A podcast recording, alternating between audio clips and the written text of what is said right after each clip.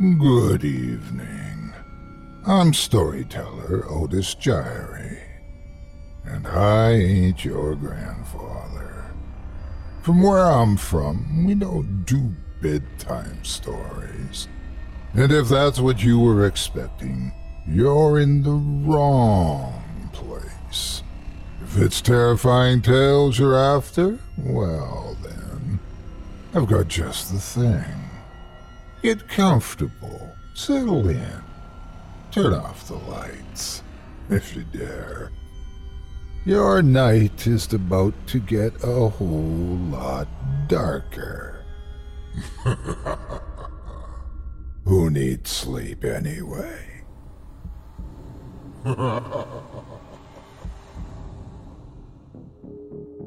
Good evening. You're listening to Scary Stories Told in the Dark. Welcome, dear listeners, to Season 11, Episode 19. I'm your host, Otis Jiry, and in this episode, I'll be performing four tales to terrify you, courtesy of author Dale Thompson. Tonight, you'll hear tales of cursed correctiveware, reflective dangers, unfortunate heists, and wandering maniacs. You're listening to the standard edition of tonight's program, which contains the first two spine tingling stories. If you'd like to show your support and enjoy an extended version of this and other episodes with twice the terror, visit simplyscarypodcast.com and click Patrons in the upper menu to sign up today. Thank you for your support. Now, it's time to take a walk together down the moonlit trail. So lock your doors Turn your lights down low and settle in. The show is about to begin.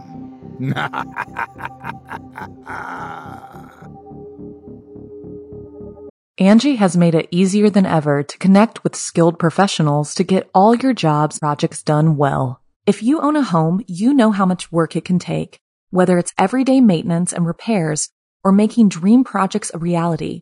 It can be hard just to know where to start, but now all you need to do is Angi that and find a skilled local pro who will deliver the quality and expertise you need. Angi has over 20 years of home service experience and they've combined it with new tools to simplify the whole process. Bring them your project online or with the Angi app, answer a few questions and Angi can handle the rest from start to finish or help you compare quotes from multiple pros and connect instantly which means you can take care of just about any home project in just a few taps. Because when it comes to getting the most out of your home, you can do this when you Angi that. Download the free Angi mobile app today or visit Angi.com. That's A-N-G-I dot com. Been sitting too long in front of the computer screen. Too many long nights with only a lamp to keep you company not sure if you're seeing a speck of dust out of the corner of your eye or something at the edge of your vision waiting for you to let your guard down. Maybe you need something to get your sight back in focus. Unfortunately, in this first story of the evening, sometimes your eyewear might be the opposite of corrective. Without further ado, I present to you Spectacles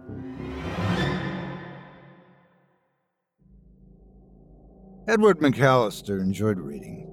He was avid about it. He was a borderline bibliophile. He read books, newspapers, and magazines. Ever since he was a child, he read. He couldn't remember a time when he could not read, nor could he remember who taught him to read. It must have been his mother. He knew he had learned to read proficiently well before other children his age because when he started primary school, which some call elementary school, he was assisting the teacher as a classroom aide, helping other students to develop their literacy skills as well. He was called Eddie at the time. It seems people give young people hypocorisms, or nicknames, growing up, like Charles was called Chucky and Robert was called Bobby. Most kids grow out of those childhood names and by adulthood revert back to their given name. This was the case for Edward, who no longer wanted to be called Eddie. He did have a childhood friend, whom he had remained friends with into his adult life, named Michael. And to this day, Edward still called him Mikey. Edward and Mikey had just finished lunch together at a local cafe, where they both had a Reuben sandwich, which consisted of pastrami, Swiss cheese, and sauerkraut on rye bread, and they each had an order of crispy fries. They carried on their normal conversation, which included their likes of Major League Baseball, politics, and their best fishing holes. Both men's eyes were bigger than their stomachs. They could hardly move away from the table, they were so stuffed. After every meal, they said they'd no longer revel in gourmandism, yet they most often would. Now it was time to walk off the overstuffed lunch. The town in which they resided was a bustling little place. There were shops of all kinds a butcher, baker, gun and ammo, hardware, grocers, cigar shop, where you could buy nine good cigars for a quarter, barbers, doctor's office, dry goods store, boot shop, an affordable hat shop, and a whatnot shop which mainly sold baskets and some kitchenware. And this is where Edward spotted something a little different in the shop window. He'd been tempted to stop at the drugstore for some rheumatism ointment for his knee, but now this shop window had captured his interest. He thought, now this is something one might find in a general store or over at Cabane's, Furfurer's Chapelries, or even the new Woolworths. But here at the basket shop, it seemed somewhat remarkable. He and Mikey entered the shop and consulted with the shop owner about what had caught Edward's eye in the shop window. The shop owner gladly retrieved the item, and Edward marveled at the craftsmanship. He then tried them on. They were comfortable, sat well on his nose, and were the exact length for his ears. Spectacles. These spectacles were marvelous. He was amazed at how they made everything clear. There was no doubt in his mind, at this price, they were a real steal, and weighing the benefits, he purchased them on the spot. After visiting a few more shops, Edward picked up his medicine from the drugstore and visited the haberdashery for three black buttons for a coat that he needed to mend. Afterwards, the men started home. On the way, Edward explained to Mikey how those new eyepieces were a godsend. Over the years, maybe through eye strain and a hint of asthenopia from reading long hours, or perhaps just from age, Edward had noticed he desperately needed more light to read, and sometimes small print seemed to blur. He'd originally attributed his slight loss of vision to tiredness rather than the genetic deterioration that often occurs as one gets older. Mikey still had impeccable sight, so he had no use for glasses, though he did try them on at Edward's request, only to find the world blurry, and it sort of made him queasy. Edward walked Mikey to his house. Mikey was married with a small child, and it was about dinner time. He graciously invited Edward to join his family for dinner, but Edward declined. He was still full from lunch and was anxious to get home and do some reading with his new spectacles. Once home, Edward had found the walking had given him a bit of an appetite. Instead of a big meal, he simply ate a raw carrot and brewed a pot of coffee for the evening. He was anxious to settle in for the night and spend it reading one of his favorite authors, William Blake, the poet. Sitting in his favorite armchair, he lit a couple of candles, knowing night would soon fall and he'd need the artificial light if he were going to read. He kept a hanging lantern over his chair as well, but was not yet required to light it at this time of day. His reading this evening was The Continental Prophecies, which was hardly light reading but Edward loved to indulge in such controversies. He always said, I read everything and believe very little of it. One doesn't have to agree with what he reads. One must enjoy the pleasure and satisfaction of having the ability to read. With a cup of coffee on his side table, Edward put his spectacles on and began to read. This was so amazing. The fact that he was able to see so clearly without effort. His eyes were alive again though he had not known how dead they had become over time. If anything is a miracle in this life, these spectacles are from heaven, he thought. a swarm of thoughts flitting through his curious mind. Nothing in his entire life had been so revolutionary, so grand, so advantageous as these spectacles. If he had only known years ago what a difference they would have made, he would have had a pair in every room of his house. Implemental, practical. Why didn't everyone have a pair? Or two, or three? What he paid for these spectacles was nothing compared to how salient he found them to be. He read up to the point where the sun began its descent over the horizon, and he lit the lantern and made another cup of coffee. Edward read for what seemed like hours, then sleep crept upon him, and he could no longer retain what he was reading.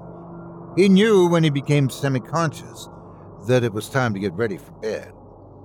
Edward fell right to sleep the moment his head hit the pillow. He slept deeply without a single memorable dream until he suddenly awoke, hearing an incessant rattling in his room.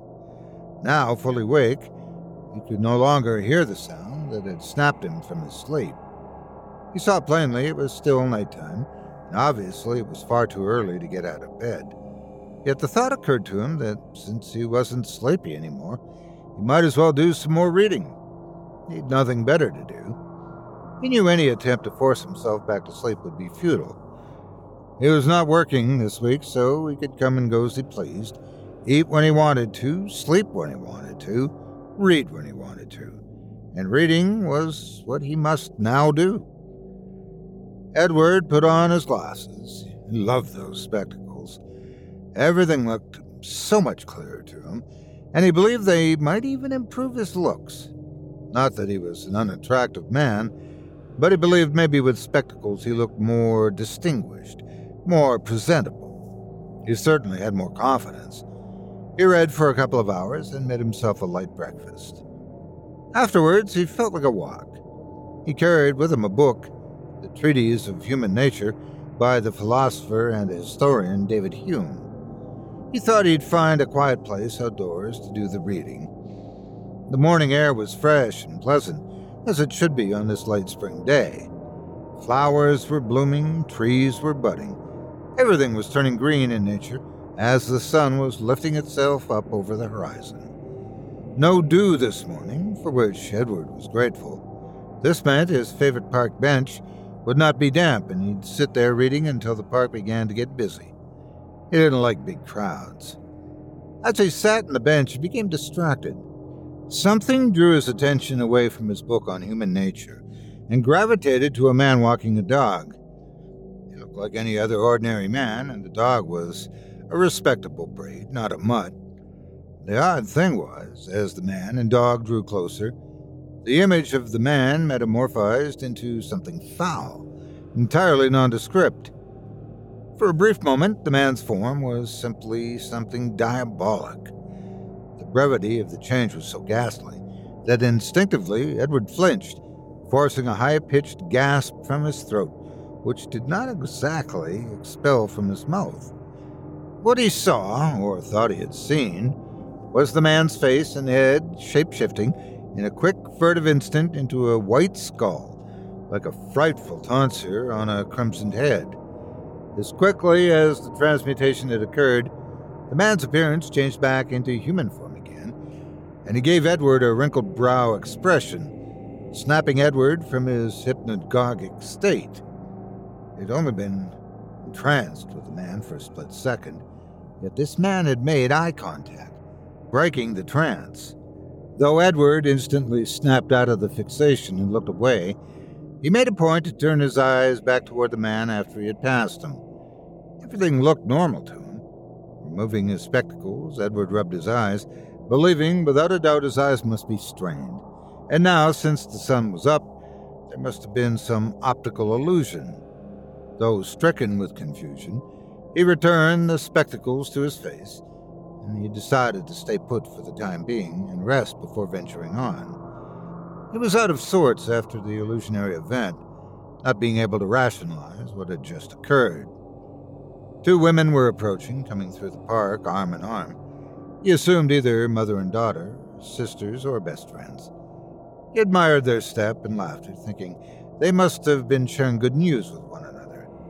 Not able to hear them speaking, he strangely noticed he could read their lips from where he sat. He'd never had this ability before now, but he could make out their entire conversation.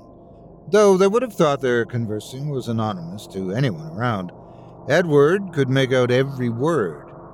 They were laughing but speaking about killing someone. Their tongues became fire in their mouths, and flames were dancing on their clothing and hair, but they did not burn.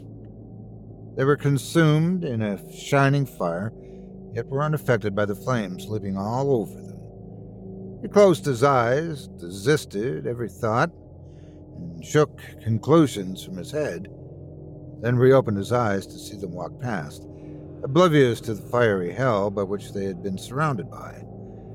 Visibly shaken, unsure how he was able to invade the woman's privacy, he removed the glasses a second time and dug into his eyes with his knuckles in an attempt to clear anything causing such fallacious hallucinations.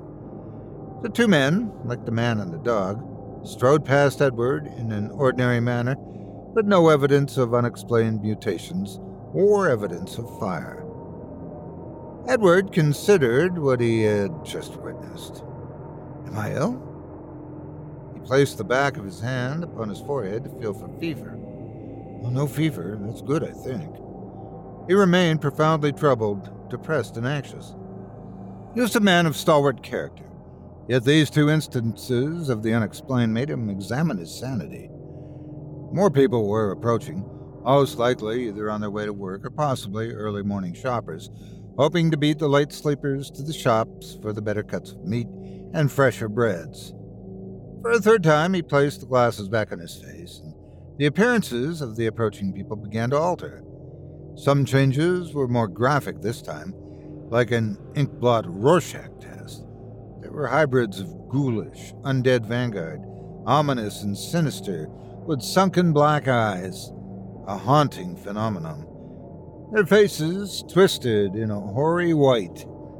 He made note of how gruesome their eyes looked, drooped as if they were wax, and their faces were burning. As discursive and non didactic as his mind had become, he forced himself to remain within his wits. His sobriety could not be questioned, but he was concerned that perhaps he was having a stroke. Emptiness descended into a sympathetic plea over his heart. He'd heard of others having episodes of lunacy out of the blue, but he did not relate this to insanity. He believed he was thinking properly, but wouldn't a man who had lost his mind believe himself to be acting normally? This contradiction now plagued his mind, and his rationale was in question. He processed what he had witnessed and externalized. These must be temporary phenomenological events, not directly associated with his own welfare and sustainability. Necessitated by trembling misgivings, he opted to leave the park. Angi has made it easier than ever to connect with skilled professionals to get all your jobs projects done well. If you own a home, you know how much work it can take, whether it's everyday maintenance and repairs or making dream projects a reality. It can be hard just to know where to start, but now all you need to do is Angi that and find a skilled local pro who will deliver the quality and expertise you need. Angi has over 20 years of home service experience, and they've combined it with new tools to simplify the whole process.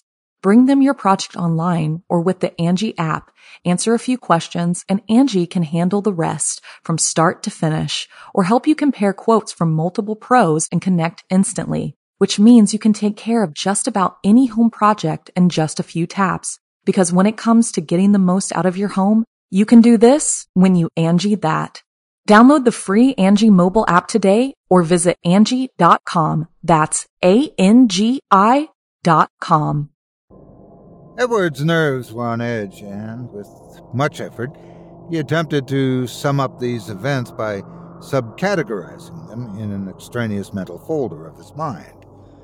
He felt if these explicit visions continued, he'd have to remain as inconspicuous as possible, seeing that such things might have him dragged away to the loony bin. How had he lost his mind? was one question he asked himself. On the other hand, if he'd not gone mad, could these events of dubious darkness be real? Going straight home, he drank a large glass of water and forced some saltine crackers down his throat, hoping this combination would settle the sickening feeling, swelling and knotting in his stomach. He pondered with deliberate cause, and the only conclusion he had was, incredibly, there was something uniquely macabre about his new glasses. He only started having these monstrously morbid episodes since he'd purchased the glasses. Could it potentially be the glasses were cursed? How ludicrous, he answered himself. He could not bear many more heinous sights. This was all purely inferential. A knock at his door startled him, snapping him from deep thought. Holding the spectacle in his hands, he supposed there was only one way to find out if these eyeglasses had anything to do with these appalling scenes. He placed them back on his face and went to the door.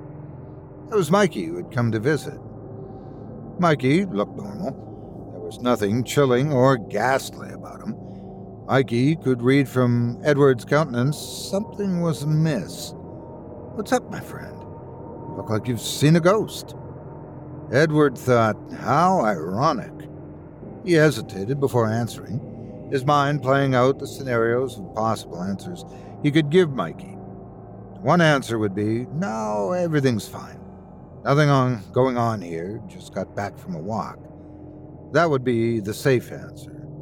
Or he could answer Mikey with, These glasses are possessed by the devil and when I put them on, I see blood, gore, evil of every kind. But he did not want to raise suspicions about his mental health and well being, so he answered Mikey. I went for a walk, felt a little strange at the park, and came back home to get some water. Concerned about his friend, Mikey encouraged Edward to sit, and he brought him another glass of water. We're not getting any younger, my friend. It's easy to overdo it these days. Summer's going to be a scorcher. You don't want to have a heat stroke out there. Edward chuckled and sipped the water, wary of what the glasses might reveal next. The two sat for a spell, talking and planning what to do over the next few days. They spoke about fishing, drinking, just doing those man things, since neither needed to be at work for a week. Worried and nervous that maybe it was not the glasses, since there had been no episode since Mikey had arrived, he removed the glasses and placed them on a side table. After a little while, Mikey mentioned he needed to mow his yard, and if Edward was up for it, maybe afterward, the two of them could do something play chess, head down to the pub for a game of pool, something other than nothing. Edward said, Perfect, sounds good to me. Placed the spectacles back on his face and watched his friend leave. He kept watching Mikey as he walked. Then it happened again. At first, as Mikey strode away, he was stepping with a normal gait. When the limp started, Edward noticed Mikey hunching over as if his spine suddenly curved unnaturally. His arms lengthened in an apish manner, and it looked like drops of blood were shockingly dripping from his fingertips. Edward screamed out, Mikey! Mikey did not turn. He continued to walk away, dragging one foot behind him as if he were lame. Edward paused, not knowing what to do next. Was there anything he could do? His only choice was to remove the glasses. And when he did, Mikey once again walked away and appeared absolutely normal. Edward stood at the crossroads of a logical personal disposition, debating on what he should do, or rather could do. Considered and reasoned all of the evidence at hand. Part of him thought the novelty of the spectacles was too authentic not to use, but he lacked any power within himself to control what he saw, and when he saw it. The other part of him was so repulsed by the malignant images, defeated, he saw no other choice but to give them up. There was no other interpretation or impression to derive from this. His constitution was not strong enough to endure such horrific images and sights. He believed what he was seeing was not only the veritable body that was manifesting the internal struggles of each person, some worse than others, but he saw their intentions too. Spectacles revealed the sleeping and the awake. This incalculable thought gave him more than just a perfunctory shiver down his spine. It brought the tumultuous human carnage to the surface in nocturnal revelation. The debaucheries and vices which most people hid from their neighbors, Edward could see in clear view. Secrets kept, the lies people told, the spectacles unveiled these to the wearer. Their guilty consciences became illuminated. Gruesomeness through the glasses was a reflection of how people were actually coping in their lives. Most of the time, it appeared people were coping, and the spectacles revealed nothing abnormal, or some small, slight twist. For others who appeared to be at a breaking point, the images were far more graphic. There was a barbarity in some people. A murderous scene would materialize, highlighted with maculation of crimson blood splattered everywhere with the expiation of the crime yet unsolved, unconfessed, not yet convicted.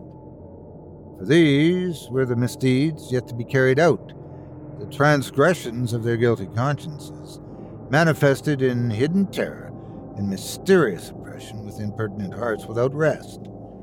Some were dangerously soulless, acting out their evil intentions the spectacles were a doorway into the supernatural malevolence. Edward concluded the scariest thing was not actually the visible atrocities he was forced to view, but that the cursed spectacles held them enthralled. This disturbed him the most. On the other hand, when he had worn the glasses and observed himself in the mirror, saw nothing disgusting or disquieting. He felt reasonably sure he was a good man without vendettas or hate nor was he terribly troubled in his soul. Unable to cope with these mirrors into one's soul, he returned the glasses to the store that afternoon for a refund. Store owner had no problem with the return and offered Edward a different pair. Edward explained that after he had worn the glasses for a while, he realized the lenses were too strong and they hurt his eyes. He opted not to trade the glasses in for a new pair, but rather he got his money back and made his way home again free from the accursed spectacles. Later on, Edward and Mikey opted to go to the pub to shoot a few games of pool uh, for a bit. Mikey usually won these games, but this night they split them, two games apiece, before both agreeing it was getting late and returning to their homes. Upon entering his house, Edward lit a lantern and plopped down in his armchair with a book in hand. That was when he heard a persistent rattling coming from the kitchen. Hmm, what could that be? He huffed as he made his way around the corner to the kitchen to investigate. The rattling stopped as he entered the room. He stood frozen, listening stringently for the noise to sound again. A minute passed with only the normal breathing of the old wood of the house and the odd cracking as if the house was stretching. He practically jumped out of his skin when he heard the rattling again. It was a vigorous scratching noise and a whirring rattle. The noise was coming from one of the kitchen drawers. Darn mice, he said aloud as he reached for a pan. He didn't want to smash mouse with a good pan, but it was the only rodent killing tool at his immediate disposal. The scratching continued as he crept ever so softly over to the drawer. With ease, he pulled the drawer open, and to his shock and dismay, there was no mouse or even a trace of a murrayed rodent to be found. But what he did locate were the very same spectacles he'd returned for a refund earlier in the day. How is this possible? he exclaimed, stupefied. Unbelievable, he reacted, exasperated. His arms hung limp at his sides, and only his wide eyes moved slightly. With effort, he closed the drawer again and started to leave the kitchen when the scratching could be heard again coming from the same drawer. He ran to the drawer, now utterly perplexed and aggravated. No longer was he hesitant. He dropped the glasses to the floor and stomped them with both feet. He cleaned up the broken pieces. The lenses were smashed, and the ears to the spectacles were bent beyond fixing. Swiftly He tossed them into the trash bin and made an exit toward his living room He was stopped cold in his tracks by the sound of scratching.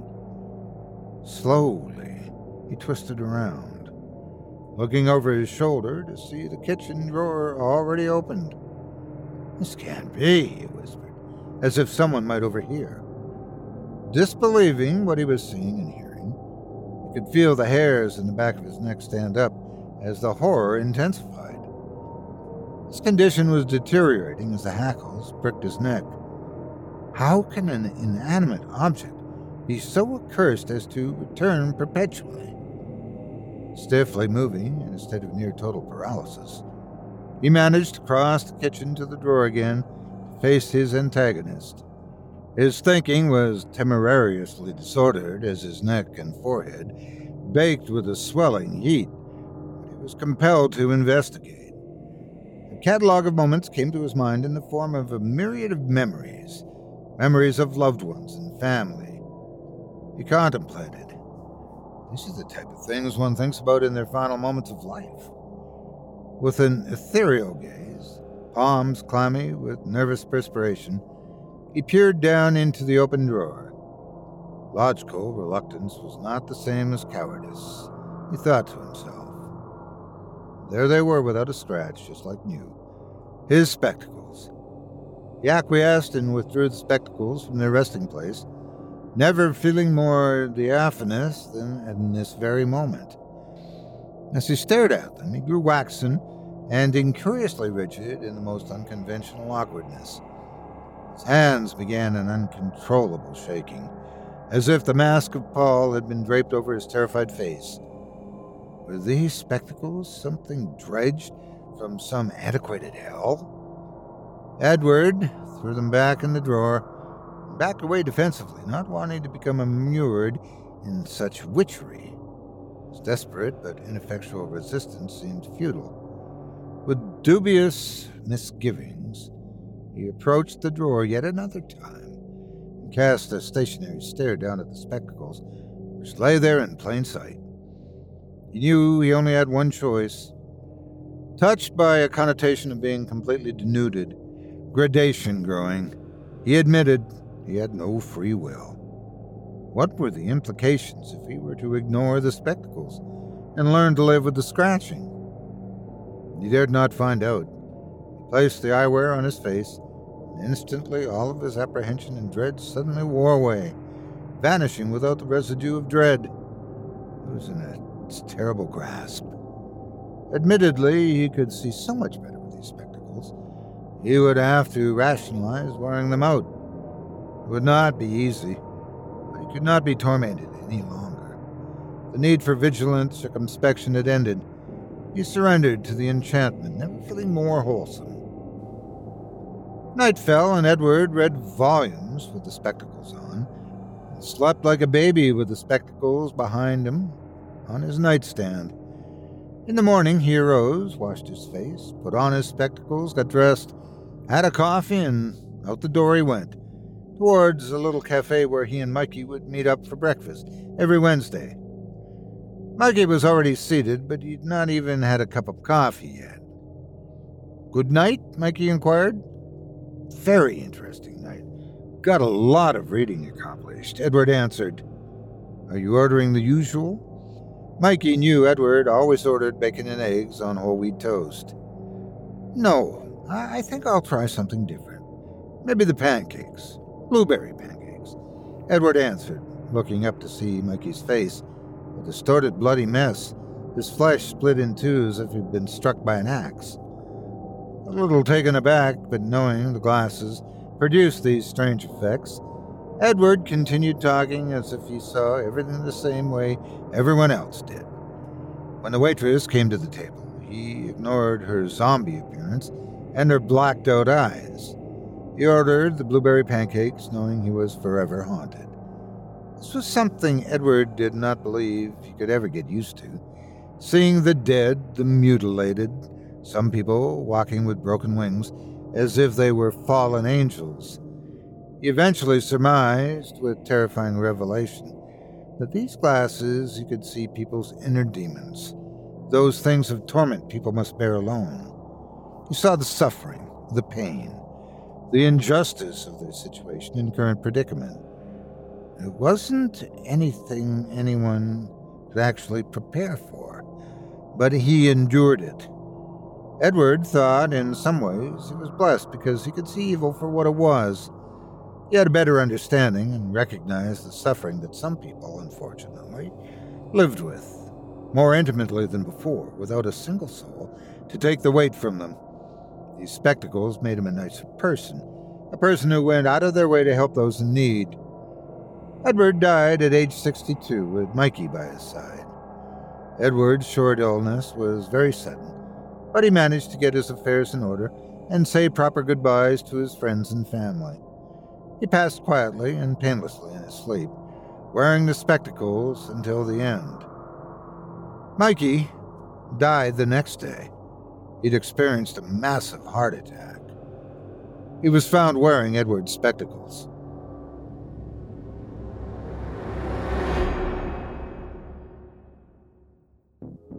I hope you enjoyed Spectacles by Dale Thompson, as performed by yours truly. If you enjoyed that tale and would love to read more from tonight's very talented feature author, you can help support him by visiting simplyscarypodcast.com slash Thompson. That's simplyscarypodcast.com slash T-H-O-M-P-S-O-N. If you like spooky stuff and you also like music, or maybe just enjoy one or the other, be sure to stop by his official YouTube page and check out his various musical renditions. If you do decide to stop by the profile, please leave him a kind word and let him know you heard about him here on this show and that me, Otis Jiry, sent you. It would mean a lot to me. Thanks again for your support of this program and of tonight's featured author. I once thought that I had a similar pair of glasses that would accidentally show me everyone's worst inner demons. But as it turns out, I was just in a place where everyone really was that ugly and monstrous. Word of warning be careful where friends send you after you've been drinking most of the night. But if there's one place where we can be both at our most relaxed and at our most vulnerable, look no farther than the humble bathroom. I mean, how many people have gone into one, taken a long hot shower, and not a single axe carrying psychotic shows up to do them in? Well, aside from your cat. Well, even if nobody comes in from the woods to wreak havoc, some things just have methods that are a little more subtle. Without further ado, I present to you Shadow of Doubt.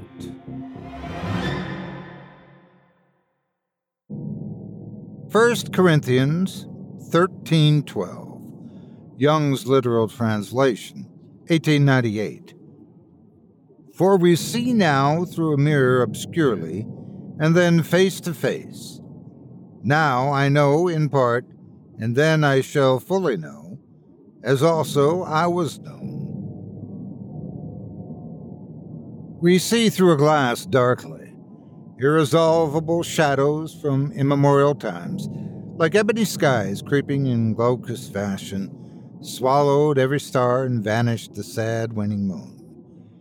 Joseph Turing was an unassuming, quiet man who lived alone. He stood five foot five inches tall, or approximately 165 centimeters tall. He was thin. He loved food but had a high metabolism. His heritage was German, though he had never visited the country. At fifty years old, his eyes had grown sad, giving the appearance of a scolded puppy. When he spoke in his soft, eloquent tones, his voice was strong, but he would always trail off in broken bits and pieces at the end of a sentence. His mind was richly fertile, productive, rich in thought. He was a man of learned ability, an avid reader, and educator by profession. He'd always sought greater understanding and reached for the stars. He'd achieved prominence in academia, but shied away from popularity. Joseph had never married. He used the old cliche, I was married to my work. He tainted a perfectly good one shot of coffee with three sugars and pure cream, drinking up to 12 cups a day. His collection of books and vinyl records was something to boast about and when he was not reading at home, he was listening to music. Speaking of homes, Joseph had recently shifted houses, or as they say in America, he had moved from one house to another. Joseph was so very happy to have finally gotten out of the cramped, moldy apartment he previously resided in. He wouldn't miss the noisy neighbors above and below. And next door to him, although the Indian couple had been pleasant for the years that he'd lived there, he wouldn't miss the fragrance of the curries he often smelled through the thin walls. His new dwelling was much more spacious. He'd bought a two bedroom Art Deco home with a shallow recessed porch that had a flat projecting canopy and he now had a full half acre to himself, with neighbors far enough away that even their power tools and mowers were faint. The realtor had worked hard to get this property, and when Joseph was presented with the final selling price, he realized his dream of owning his own home was now a reality. After about two weeks of settling into his very own home, things started to become strange. The bathroom had been upgraded from the tired old look of the 30s when the house was built. The rest of the house remained original, with the parapet walls trapezoidal, zigzagged, and triangular shapes, chevron patterns, stepped forms, sweeping curves, and sunburst motifs, sleek and bold, geometric in shape. The strangeness was actually the updated bathroom, which had become completely redesigned, all except the frosted window. The window was typical. It allowed in sunlight, but blurred all of the images on the other side. This opaque window scattered the light, creating a translucent effect. It was one evening when the sun had put itself away and the moon had awakened, rising into a starlit sky. Joseph had visited the bathroom for his evening shower when he caught a glimpse of a shadow through the frosted window. He was immediately unsettled. There should be no one or no thing outside his house, in his yard, on his property, at this hour of the night. He waited and watched. There it was again. A fleeting dark image passed by the window as if it were pacing back and forth. Joseph was not a brave man, though he was not a coward. He understood the limits of his physical abilities. This ambiguous figure on the other side seemed as if it was staring into the bathroom. Quickly and with an unwholesome terror, he flicked off the light switch. The image disappeared. Joseph took a pause to reflect. He then flicked the switch on, and there it was. He immediately turned the lights off, went to the kitchen, and retrieved his largest knife from the butcher's block.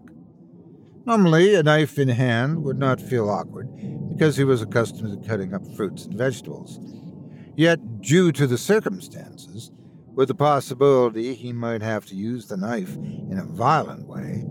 The knife was awkward in his closed fist. As quietly as possible, he made his way to the front door, where he slowly opened it and peered out. There was no other car in his driveway except his own. With considerable dread, he slipped out of the house and made his way to the side, leaning protectively against the wall. As he reached the corner of the back of the house, he argued with himself in great debate if he should take a glance at the back of his house. His caution stagnated every verdant notion, throwing his stability completely off the page into a prelapsarian time of primitive conjecture within his troubled mind. He uttered a German phrase that he often did when excited or nervous Sturm und Drang, which simply meant storm and stress He quickly stuck his head around the corner, pulled it back with the same swiftness. He saw nothing because he had not opened his eyes. He remembered a quote from his reading When a man sees what is not there, he will soon pray for blindness. If blindness does not come, he will pray for death. Nothing is as awful as death. I pray for death. Unyielding and determined, he forced his down drawn eyes open and took a nimble peek. There was no one there. The relief was refreshing, but the uncertainty remained. He summoned it up to imagination and returned inside the shower. Joseph loved this shower because it never ran out of hot water, and he had no neighbor who could control the temperature unexpectedly with a twist of their own tap. The shower restored his frame of mind, and he weighed the events of the evening now believing he had cleansed himself of the uncertainties, restoring the repose which he had before, before the fluke with the frosted glass. He gave his body a good towel dry and ran a comb through his thinning hair. As he turned to exit the bathroom, his heart skipped a beat. There, on the glass, in undeniable plain sight, was a dark hand pressed against the frosted glass. What did this mean? It was exactly the same symmetry of a human hand. Instinctively, he wrapped the towel around his body, and with gaped mouth, he peered at the smudge on the other side of the frosted glass. His right hand fumbled for the light switch, and when his fingers fumbled over it, being careful not to look away from the frosted he flicked the light switch off and then back on. Turning the lights on again, he took a step back because now there were two hands, open palm, stretched out fingers pressed against the glass. He flicked the switch off and on again. This time a face appeared. It was the side of a woman's face with a cheek pressed against the glass. He could discern it was female because of the long hair, small hands, and from features he could make out that obviously would not normally be those of a man's profile.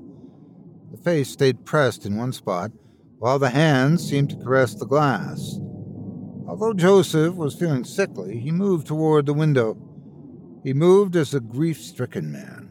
His face deprecated a severely wrinkled frown as a man perplexed in the midst of a solving a puzzle. Face turned and faced the glass, the tip of the nose prominently pushed lightly against it. Joseph was practically mortified by this time but he pressed on with difficult speculation, dismissing the wistful and restless agitation at his own pensive mood. The image slid its hard body against the glass, its arms, breasts, fingers stretching and flexing, clawing seductively, making light scraping noises with its nails.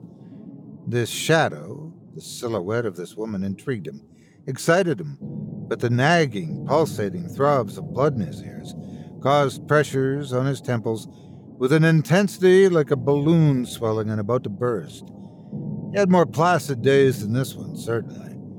Dizziness embarked on him acutely, and in a euphoric stumble, he was drawn into a calm immobility that soothed his sharp concerns. It was at this time his hand reached the frosted window, placing his palm against the dark outline of the unknown hand. Enormous warmth and ecstasy surged through his body, relentlessly gripping him like a python.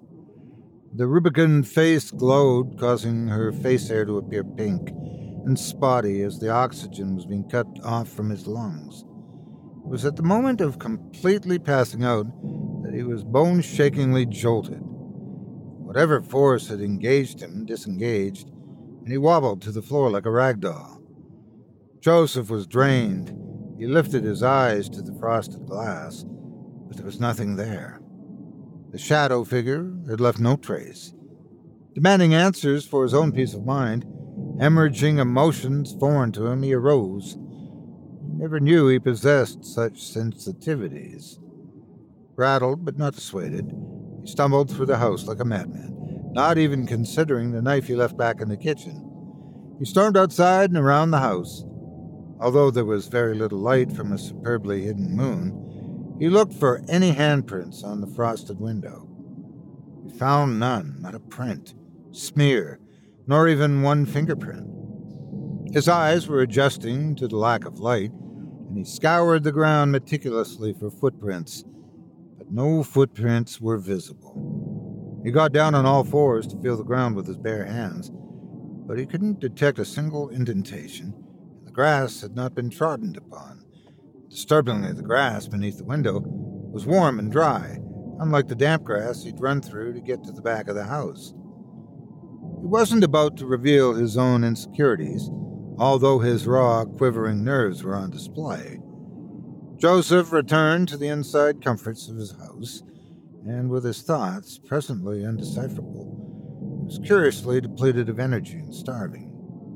When he entered the kitchen, he noticed the knife he had taken with him on his first panicked run to the house. He was thankful he did not have to use it, but frustrated that his examination of the backyard had produced no answers.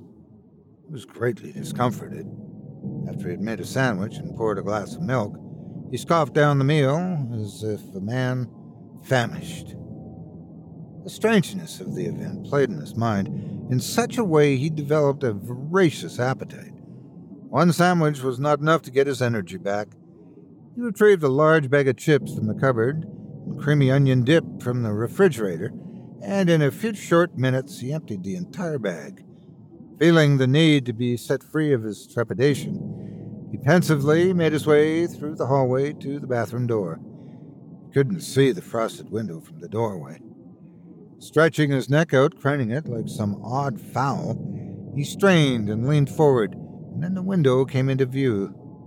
He chuckled to himself because it was merely a frosted window, and no dark impressions were apparent.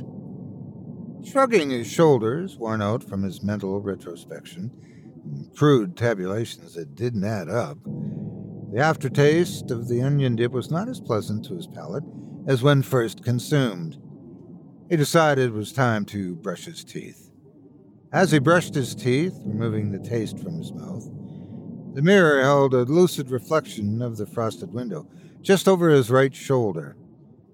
Joseph rinsed his mouth, keeping one eye on the mirror and the window. He spat for the third time, dropped his head down to splash water on his mouth, and when he raised up, with water dripping from his chin, there it was again the dark impression of a hand on the other side. Fraught with horror, he mindfully waited in his weirdness and pathos holding his breath in some sort of self taught ritual. Conceivably, if he did not breathe, the thing he feared would simply ignore him and disappear. But it did not disappear. The second hand appeared pressed lightly against the glass as before. Consequently, the bathroom light dimmed and a light appeared outside, which illuminated the thing on the other side of the glass. Moreover, the light revealed a full silhouette as the thing removed its hands and took a step backward. Still seeing this revealed through his mirror, Joseph saw a full, dark female body motioning to him with one hand as if to beckon his company. Helplessly confused and mortified by this exasperating, mysterious figure, Joseph could not control himself, and he turned from the mirror to the window. Instead of resisting, he waved and in return, the female figure waved back. Unable to make out a single feature of the female, he could only imagine, from the shape of her body and the long flowing hair, that she must be beautiful. He was now ungoverned by his own willpower, and he didn't care. He was fully committing to the excursion of the day, allowing this foreign influence to impede his rational thinking. He deliberately lost his inhibitions and touched the frosted glass With a total lack of judicious presence, he placed both hands upon the glass. The female image, shrouded in bleak darkness, approached and laid her hands against his. A powerful light, magnified brighter than any Joseph had ever seen, lit up the entire window in such a manner as to reveal the facial features of the female on the other side. She appeared as beautiful as Joseph had imagined The reality was greater than he could dream. Feelings of love, warmth, comfort, and peace cascaded from the top of his head through his body to the soles of his feet. His consternation had completely diminished. There he stood, illogically, hand to hand with this alien being. In this critical moment, Joseph cared not if he lived or if he died as long as he could touch her. When Joseph awoke, he was cold and shivering. He was drenched in cold sweat, and, lying curled into a ball on the hard bathroom floor's tessellated tiles. The incomprehensible had left him lethargic, overwhelmed, and with partial amnesia as to exactly what had happened. He no longer saw the intense light from outside. It was morning, and the female shadow, and all of her allure, was no longer there. Joseph rolled his body up onto all fours, then gingerly pulled himself up to his feet. His back was sore. He had a stitch in his side. His head wobbled like his brain was loose and smashing around in his skull. With blurred vision, he went to the sink and splashed cupped handfuls of cold water onto his face. The cold water was a relief for his hands, as this was when he realized the pain at first. The tips of his fingers and palms were burnt as if he held over a fire. An insatiable appetite gripped his gut, like a bear emerging from a winter's hibernation. He realized it was morning, the darkness was gone. The female was no longer in the frosted glass, and his starvation took predominance over his scorched fingers. Practically running to the kitchen, he fed like a wild hog on an entire box of cereal, drank the remainder of the milk, and he swallowed a dozen raw eggs. This did not satisfy his famished condition. Like a man starved on a deserted island or a prison camp, he couldn't control his starvation. His feeling of malnutrition was met with the fifth deadly sin of gluttony. When Joseph had devilishly devoured practically every edible thing in his house, he collapsed on the sofa, and there he remained comatose until night revisited. The mayhem of the previous night and the indescribable events of the morning were behind him now as he awoke with nausea and heartburn, eating away at his esophagus with a burning acid reflux from the pits of hell. Hardly remembering what all had occurred, he felt ashamed. He felt dirty, as if something unholy and intimate had been forced upon him. The disgust of violation, the uninvited maltreatment, the unsolicited ravishment, the profane experience was unimaginable. What sort of surreptitious encounter had he been through? Was it spirit? Poltergeist? Alien abduction? No answer he generated would suffice. Joseph loathed himself at this moment. He avoided the bathroom, went to the bedroom, put on a change of clothes, and then ventured to the garage. There he found a hammer hanging on a hook over his workbench and got himself a pair of safety goggles for good measure. He thought if this was a spiritual thing, frosted glass was his gateway. He needed to make sure, for his safety, he would not be assaulted again, whether by demon or extraterrestrial. He was a man on a mission and marched himself into the darkened bathroom, where the frosted glass window was hardly visible. Night had come, this is when she appeared. He was confident in his decision to smash the glass once and for all. He flicked the light switch, and there she was, in all of her contradiction of exotic darkened vixen and resplendent apogee. Joseph hesitated. Why? He didn't know. He raised the hammer up over his head. The figure on the other side of the glass placed both hands on the glass as she'd done before. Joseph called to the figure, Don't make me do this! Go away! His reluctance was a fear he may never feel again the way she made him feel now. Yet the logical side of him realized she was destroying him and she must go. The figure refused to or could not answer. She waved her hands against the glass and then pressed her body against it as she had done before. Joseph began to become overwhelmed with erogenous sensations, a prurient desire with a burden of undeniable amatory affection for this wonderfully dark creature with whom he was presently wedded. While still in his cognitive mind, he resisted, or tried to, by biting his lip until he tasted blood. The salt and metallic taste, which reminded him of iodine, practically sickened him. The paroxysm of fear lingered, as deplorable as it was, causing an unattractive scowl to be imprinted upon his face. The oratorical running through his thoughts screamed warning and caution at all costs. Interposing hysteria was shouting in his brain to get out of the house.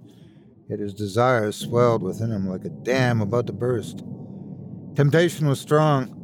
The female entity lured and seduced him through a transmission of energy from her hands, through the frosted glass into his fiber. The glass became more opalescent, changing into prismatic prisms until that place where she was coming from coexisted in Joseph's world with impenetrable darkness. This was the consequential apex, the finality of it all was unveiling. The apotheosis the moment.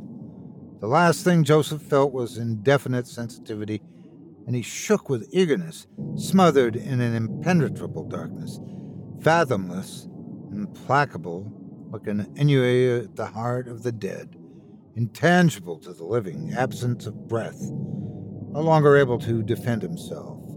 Joseph was lost in the ebb and refulgence, cocooned in the realms of phantasmagoria, slipping forever into irretrievable oblivion. Into Joseph's world, a shadow from the Neverworld stepped through the window and over the lifeless body of Joseph, who had been the conduit of its existence in the world of man.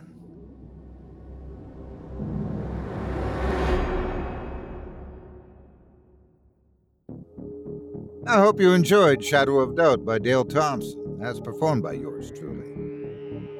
If you enjoyed what you've heard tonight, I'd like to remind you one last time that tonight's featured author can be found by visiting our website. Just visit simplyscarypodcast.com slash Thompson. That's simplyscarypodcast.com slash T-H-O-M-P-S-O-N. His growing collection of stories can be heard debuting on this show. But if you seek something a little less scary, and maybe only a little less, visit his YouTube page for some musical entertainment. If you do decide to stop by the profile, please leave him a kind word and let him know you heard about him here on this show and that me, Otis Jiry, sent you. It would mean a lot to me. As a reminder, if you decide to give tonight's talented author stories a read, please consider leaving him a kind review and a quality or something like that. Or a thoughtful public comment and an upvote. And be sure to let them know that you heard about them on this program and that me, Otis Jiry, sent you. It means more to me than you can imagine, and I'm sure that would be much appreciated as well. Thanks again for your support of this show and of tonight's featured author. Now, before we go, I'd also like to take a moment to thank you personally for joining me for this episode of Scary Stories Told in the Dark. If you enjoyed what you've heard on today's program, please take a moment to stop by our iTunes page or wherever else you listen to your favorite podcasts and leave us a five star review and a kind word. It makes a huge difference and would mean a lot to us. If you'd like to hear a premium extended edition of tonight's and all of our other episodes featuring Twice the Terror, visit simplyscarypodcast.com today and click the patrons link in the menu at the top of the screen.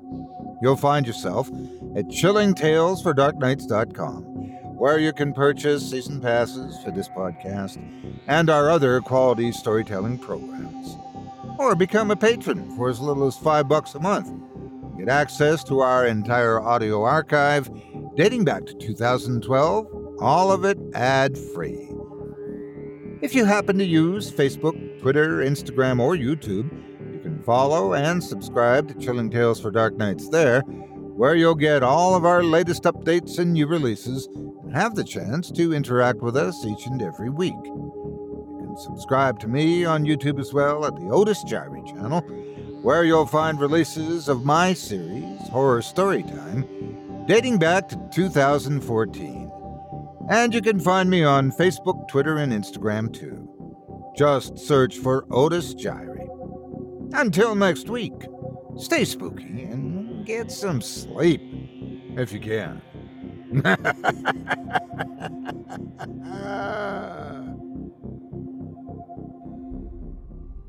Thanks for listening. You've been listening to Scary Stories Told in the Dark, a production of Chilling Entertainment and the creative team at Chilling Tales for Dark Nights, and a proud member of the Simply Scary Podcasts Network. Visit simplyscarypodcast.com today to learn more about our network and our other amazing storytelling programs. Tonight's program was hosted and its featured stories performed by yours truly, Otis Jiry. Selected stories have been adapted with the kind permission of their respective authors. Original music provided by Luke Hodgkinson and Jesse Cornett. Sound design and final mixing and mastering provided by executive producer and director Craig Groshek. Program's artwork and logo by David Romero. If you're looking for some fresh tales on a daily basis while waiting for the next podcast, check out my YouTube channel, the Otis Jiry channel, and my extensive collection of narrated tales there. Simply search on YouTube by my name, and you'll find me. And don't forget to subscribe and press the bell notification icon to get my latest releases. Got a scary tale of your own that you'd like performed? I take submissions. Email it to me today at otis at simplyscarypodcast.com to have your terrifying tome considered for production in a future episode of this show. That's O T I S at simplyscarypodcast.com. If you've enjoyed what you heard on tonight's program and are joining us on your favorite podcast app, subscribe to us to be sure you never miss an episode and leave a five star review and a comment. Your feedback means a lot to me. You can also follow Chilling Tales for Dark Nights and yours truly on Facebook to connect anytime and get the latest updates on this and other programs and my channel. If you're listening on the Chilling Tales for Dark Nights YouTube channel, do us a favor and hit the subscribe button and the bell notification icon for CTFDN as well to get more spooky tales from me and the crew and another episode of this program each and every Wednesday. And don't forget to hit that thumbs up button to tell us how we're doing and leave a kind word or a request. And don't forget to visit us at chillingtalesfordarknights.com and consider supporting the team by becoming a patron. In addition to helping us out, you'll get exclusive access to our audio archive and ad free downloads of all your favorite stories, including those you've heard on this program. As for me, I'll be back next Wednesday with more terrifying tales to keep you up all night. But that's all right. Who needs sleep anyway?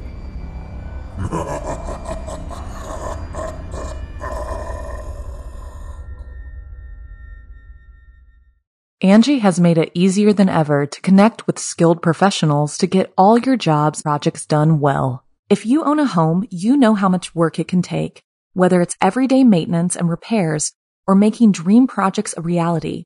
It can be hard just to know where to start, but now all you need to do is Angi that and find a skilled local pro who will deliver the quality and expertise you need. Angi has over 20 years of home service experience and they've combined it with new tools to simplify the whole process. Bring them your project online or with the Angi app, answer a few questions and Angi can handle the rest from start to finish or help you compare quotes from multiple pros and connect instantly, which means you can take care of just about any home project in just a few taps. Because when it comes to getting the most out of your home, you can do this when you Angi that. Download the free Angi mobile app today or visit Angi.com. That's A-N-G-I dot com.